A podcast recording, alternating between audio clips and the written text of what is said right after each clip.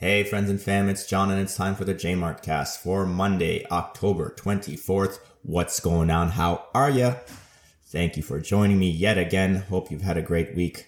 Mine has been interesting to say the least. Let me fill you in. Just came back yesterday from a camping trip with a buddy of mine. It was supposed to be a two night camping trip, but we ended up calling it short. Left and came home early because man, is it ever cold at night. it's cold, and also, uh, man, we didn't have a good spot to set up our tent, and we were just like on this really, really hard spot that was just so hard to get comfortable on. I basically didn't sleep all night long and was just shifting side to side to get somewhat um, comfortable, and just never happened. I think I might have slept like maybe five minutes at a time here and there throughout the night, but uh, it was it was just bad. Anyways, let's let's start from the beginning. Um, maybe just before the camping trip earlier this week, had a fairly decent week with regards to going to jiu-jitsu. I went three days in a row. Uh, two of the days were actual classes. One of them was a, the other one was an open mat day. So just rolling around with no lesson and it's really good. I've I went. I usually only go twice, and this time I went three days in a row because I feel like I'm reaching this momentum where I'm.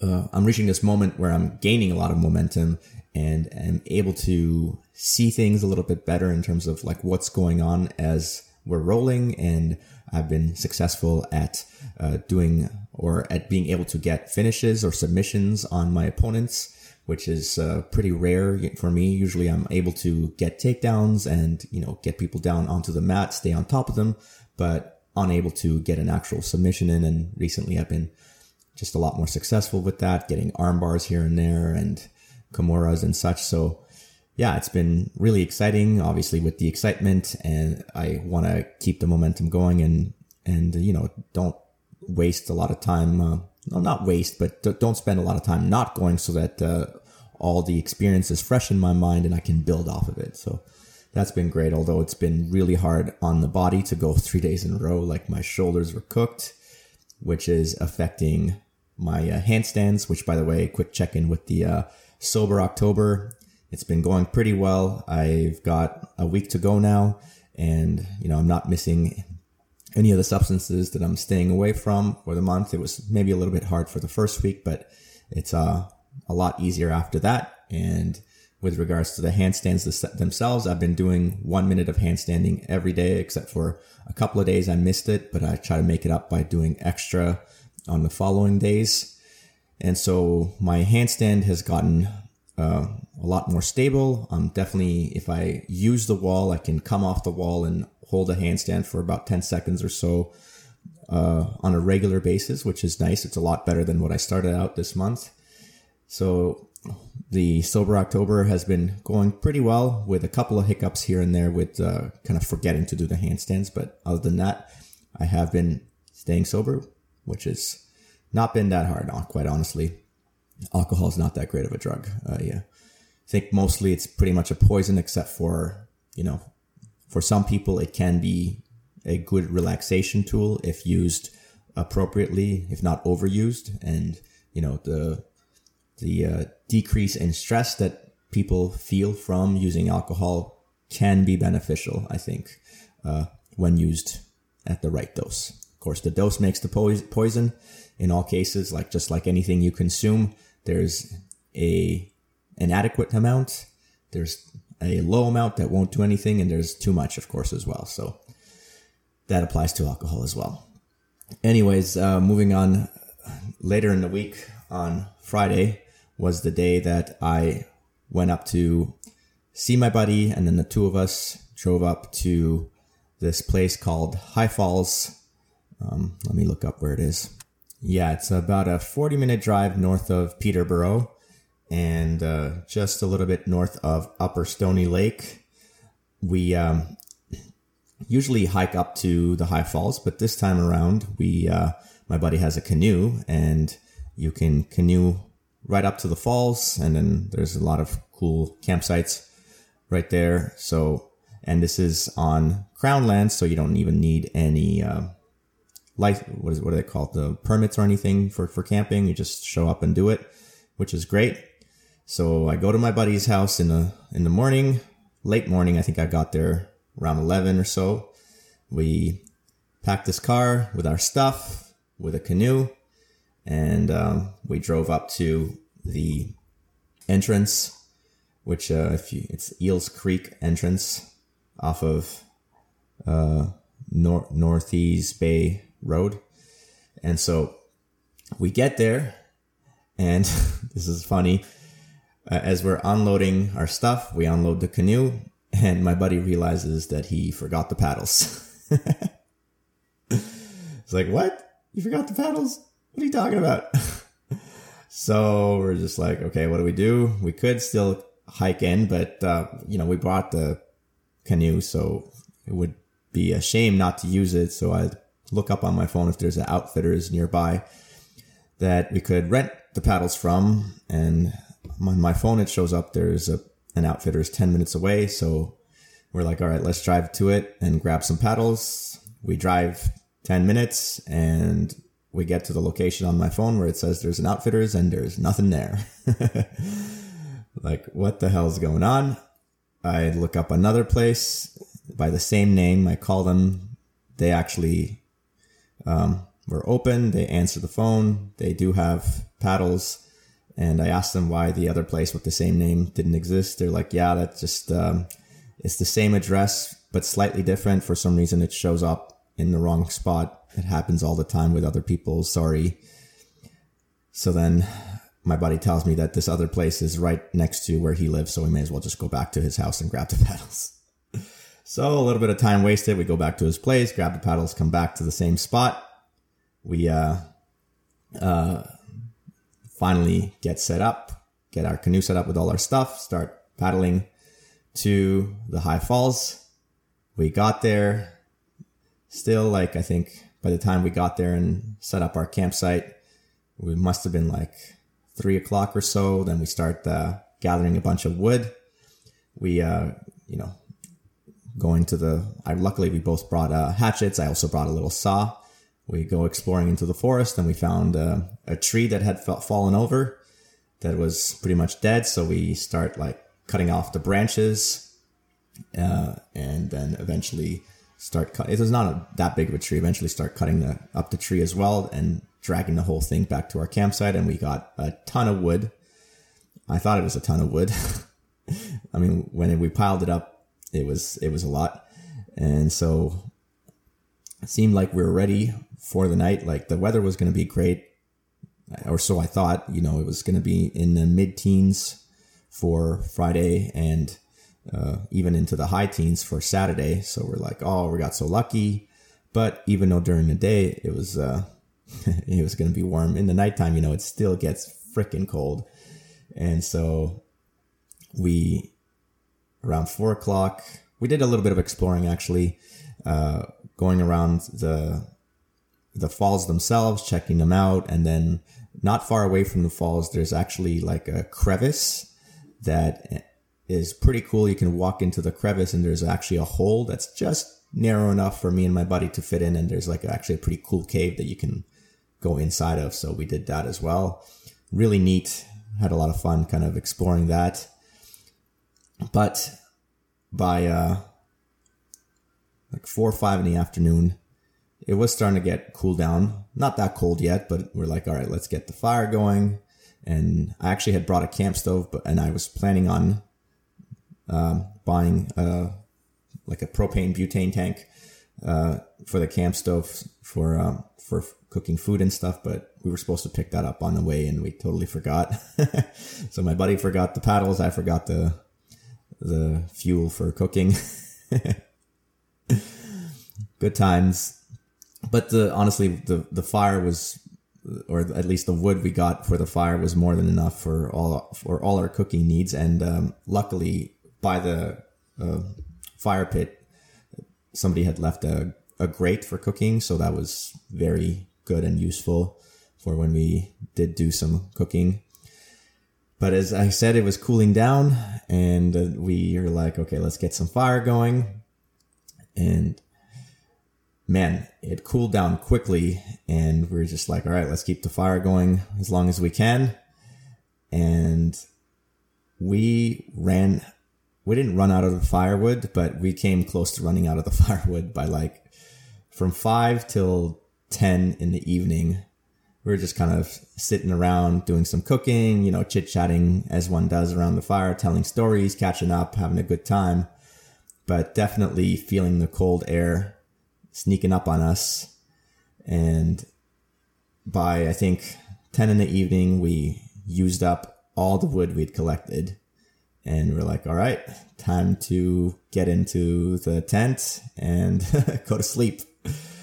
Uh, before we got into the tent, actually, uh, it had gotten dark and we had a nice clear night, no moon in the sky, and we saw a beautiful uh, sky with stars, the Milky Way, the whole thing. It was amazing, just wonderful to to stare at and just to see. You know, get living in the city, you don't get to see that very often at all, of course. So, or at all, not very often, just just at all. Period. You don't get to see the beautiful sky with the Milky Way in it and so it was a nice treat to be able to see that, but the cold did not let us enjoy that for very long. So we get in the tent and the spot we'd set up the tent seemed like it was a good spot, nice grassy spot, fairly even, no big rocks protruding. But then, you know, we, we get set up and, or we, we go lie down in our, in the tent in our sleeping bags and it is a hard goddamn surface that we are sleeping on. And no matter how much I like turned side to side and, you know, fidgeted, it, it never got any softer. It never got any more comfortable. And it just continued to get colder and colder. And, uh, luckily, one thing that saved me is I brought this sweet winter hat that my wife's made for me. And it's got like beaver fur lined on the inside on the, like, it's nice. It's like a nice winter hat with ear flaps and everything and so that really helped keep my uh, head warm. But even though like most of my body was warm and my ears were staying warm thanks to the hat, I realized my nose, my nose was still getting so cold that it was actually bothering me. and then at some point in the night, as I'm like, you know, trying to fall asleep but unable to, uh, the hat kind of twisted on my face and the ear flap covered my nose. And I was like, oh my goodness, this is what I've been should, should have been doing from the start. Thank goodness for this. Like the ear flap covered my nose and that, that really saved me. Still didn't really get much sleep, but was able to at least, uh, stay a bit warmer. My buddy was having a way harder time than me even. He was just so uncomfortable that like every once in a while he was just like, leaving the tent and then realizing that it's even even colder outside the tent and coming back. and so neither of, neither one of us got any real good sleep. Then uh, I noticed he, he left the tent one more time, and because I had my hat covering my face and covering my nose, to me like everything was dark. I couldn't tell if the light was coming up. So, and I was too afraid to check the clock on my phone to be like, is it morning yet? I just didn't want to check because I was, didn't want to be disappointed. Then I heard him like chopping wood when he left the, um, when he left the tent. So I was like, it must be morning now. So I, I checked the uh, clock on my phone. It was seven o'clock. I was like, oh, thank God it's morning. I didn't get up yet though, because I was pretty tired still, given the fact that I hadn't slept at all. So, um, since my buddy had left, he had left his sleeping bag. So I'm like, all right, I'm just going to grab his sleeping bag and put that under me for a little bit of soft surface to get a little bit of extra rest. So I did that rested another half hour, then got out of the tent, went to say hello to him. Before I before I even got a chance to say hello, my buddy's like, "We're cutting the trip short, man. We're we're done. Let's let's go home tonight today." and you know, I, I, couldn't say anything. I, I wasn't thinking thinking that I was going to say that, but when he said it, I was like, "Oh yeah, absolutely. I'm I'm I'm okay with that idea." so uh, freaking tired and disheveled. We collected all, all our stuff, canoed back to where we parked the car, and drove back to my buddy's place. um, I was so tired that like, I was like, I can't even drive back home yet. So we chilled at his house for a little bit. drank a whole bunch of coffee to get me uh, feeling a little bit better, more capable, and then after that, I drove home. so I got home, and then I was excited because uh, on Saturday there was a big UFC night with a couple of title fights, and I was uh, looking forward to watching those. I knew that I was going to miss them because I was going to be camping, but now that uh, camping got cut short, I was going to be home to catch it, see the fights. But given the fact that I was so tired from having not slept at all the night before, I fell asleep at like seven in the in the evening. Uh, actually, probably a little bit before that as well. My wife woke me up and told me to go upstairs, and I was just like, "All right, I'm just gonna go upstairs." And it was seven uh, when I got up from my initial nap, went upstairs to fall asleep, and I just kept sleeping till the next day in the morning, seven in the morning. So I slept like 12 hours straight, basically. So missed the fights, but then in the morning I just uh, found some replay links, watched those, and pretty good fights. Uh, I saw that um, of the two title fights, the main one was between um, Charles Oliveira against Islam Makhachev, and I, I I was cheering for Oliveira, but Makhachev just freaking dominated him. Mad respect. He just he won by submission. I think it was a choke submission, head and arm choke submission in the second round. It, he it was a pretty dominant win, so got to give it up to him. Freaking amazing performance.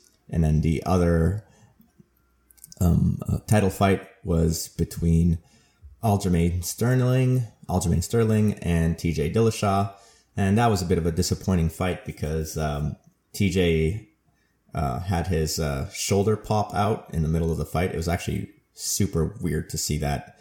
Uh, yeah, the shoulder popped out in the first round. He survived it, and then in the period between the first and the second, his coach was actually able to pop it back in, but then it popped out again in the second round, and uh, Aljamain Sterling just um, finished the fight with a ground and pound and punches to the face, and TJ couldn't really defend himself given the fact that his one shoulder was completely busted and he couldn't really use it. So it was a bit of a disappointing fight, but you know, still props to the guy for being able to finish the fight. So, anyways, uh, finish off today's podcast by uh, talking a little bit about how uh, while I was uh, camping with my buddy, as we're sitting around the fire, chit chatting, telling stories and such, of course, the topic of Bitcoin pops up. Uh, previously, him and I um, had, uh, and a bunch of other friends, of course, had played uh, poker, and he was a winner. So I owed him ten bucks, and I uh, had offered him to pay him in just regular ten dollars, or if he wanted to, I would give him ten dollars worth of Bitcoin. He had accepted the Bitcoin, and so because of that, uh, you know, he has a little bit of interest in it. So we're talking about it, and you know, he's still not really convinced in the true value of Bitcoin, of course. So, you know, he's asking me a lot of questions, and I think ultimately we came to the conclusion that understanding the technicals of how Bitcoin works is not really all that important for him to see the value of it. It's more philosophically, he needs to understand what is money in order for him to see why Bitcoin is valuable. So in order for that, like there's a lot of questions back and forth from me, and I was able to answer a lot of them, but um, kind of as a way to uh, explain that a little bit further, I found a great little thread on Twitter that goes over this question of what is money that I'd like to read out to finish the podcast off today. Before we do that, though, let's go to bitbo.io and do a little bit of a Bitcoin update here. We're on block height 759,994. The price of Bitcoin is trading at 19,201 US dollars. One US dollar will buy you 500, 5,208 Satoshis. Remember, Satoshis are the smallest subunit Bitcoin can be divided into. One Bitcoin can be subdivided 100 million times. Each 100, one, each 100 million one of those is called a Satoshi. And if you live in Canada and you'd like to buy some Bitcoin, I suggest using ShakePay. They're a great Canadian exchange. And in the description of the podcast, I have a referral link where if you lose my, use my link, you will get $10 reward for the first $100 of Bitcoin that you purchase. Anyways, let's get to the question of what is money. So I'm going to read this um, thread by a John Cantrell on Twitter. His Twitter account is at John Cantrell, C A N T R E L L 97, 97. And here's what his thread has to say. To truly understand why we need Bitcoin, it's important to understand money itself. What is money? Why do we need it? And why Bitcoin? There's many books written on this topic, but let me try to break it down for you. Okay, let's see what you got to say, John. At the core of any economy are people who perform work that produces value for other people. A farmer grows food for us to eat. A painter creates art for us to enjoy. A mechanic fixes our car so we can travel. And a teacher educates our children so they can prosper. Without money, the mechanic can only eat if the farmer needs his car fixed. Each person needs to want what the other is producing at the same time. A teacher only needs their car fixed so often, but the mechanic needs, his children educated all the time. In addition to having what each other wants at the same time, they need to value each thing roughly the same. This is very difficult to do in practice. How do we value fixing a car against a teacher educating children? There's not an easy way for them to trade.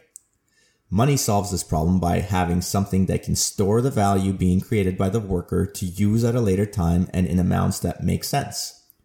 So what should we use as money? Well, some things are obviously not good choices. If we tried to use grains of sand as money, it would definitely help us keep track of how much value each person has and let us use amounts that make sense. However, there's no there's so much sand all over the earth that it is very easy for people to get sand for work they didn't do. If we try to use something like cars for money, we'd run into the problem that they are not easy to divide into the right amounts. We'd also see that not all cars are the same, and some people would value certain cars more than others. We can start to see what makes good money. Good money is divisible, so we can use exactly how much we want at a time. It is fungible, meaning each unit of money is no different than the other. It is limited in supply in that people can't just go find more of it without doing the work first. And it's easy to carry around. We might settle on something like gold or other metal coins. These can be melted down and divided into specific sizes. Each coin can be made the same size and likeness. If we pick the right metal, there is fairly limited supply on Earth. Coins are easy to carry around. Metal coins are decent money and were historically used for these reasons. One of the problems is that while it's easy to carry around a small amount of coins, it's still difficult to carry, store, or move large quantities of these coins. How can we make this easier? Let's introduce a trusted community member, example a bank, that will hold all of our coins and will give out paper money for each coin we store at the bank. This paper money is much easier to store and carry around. We can always redeem the paper at the bank for coins, right? This paper money appears to work well for a while. It introduces a big problem though. There's a single trusted entity that is both creating the paper and holding all the coins. There's nothing stopping them from creating more paper than coins that they, that they have. If they do this slow enough, then no one will notice. And they can create more paper and slowly give it to themselves, their friends, their family, and certain businesses. Everyone close to them loves it. When they see how easy, easily they can print, they quickly get addicted to it. Before too long, the people who think they're storing the value produced from all their hard work in this paper money realize that the paper money is not getting them as much as it used to it seems to be losing purchasing power. What once got the mechanic three bushels of corn from the farmer is now only getting him a single bushel. The more paper that is printed, the higher the prices of goods and services go. The more value the people doing the work are losing. This is a problem that Bitcoin solves. It is similar to the metal coins in that it's divisible, it's fungible, and limited in supply. However, it doesn't have the problem that metal coins have of being hard to carry, to store, and transport in large quantities. Bitcoin is digital money. You can carry, store, and transport large amounts of it just as quickly and easily as you can small amounts. It doesn't need a trusted party or a bank to hold it for you. Everyone can hold and transact the value they produced without anyone else. All the value that hard work produces can safely be stored in Bitcoin without the worry of some bank or, or government inflating the supply. The supply schedule is known in advance and has a fixed total supply. It's the best form of money to ever exist. Yeah, these are all points that I hit on with my buddy. You know, I did go over the fact that like money used to be gold, then we had paper representing the gold, then the gold got taken away. Now we just have worthless paper. And, you know, it's fine and all if the paper is not printed ad infinitum, but that's not what happens. There's more paper being printed all the time. And even if it's only a 2% increase in supply, which is what they claim their goal is, it's not, it's way more than that. Even with just 2% increase in money supply every year in 30 plus years, I think it's 33 years, half of the purchasing power is lost, meaning central banks, who are the ones responsible for printing new money, they steal half your money in 30 something years. That's just unacceptable. I'm sorry, it just is. I'm not going to dwell on this too much longer than this because uh, not feeling all that great after that crappy night of sleep out in the woods. And even though I did have a 12 hour sleep after that the next night, it's I'm still hurting a little bit. So, with all that said, thank you very much all for listening. Please continue to share the podcast with friends and family. Please continue to rate the podcast if you haven't done so. I love you all. Have a great weekend. As always, stay active, be grateful. J Mart out.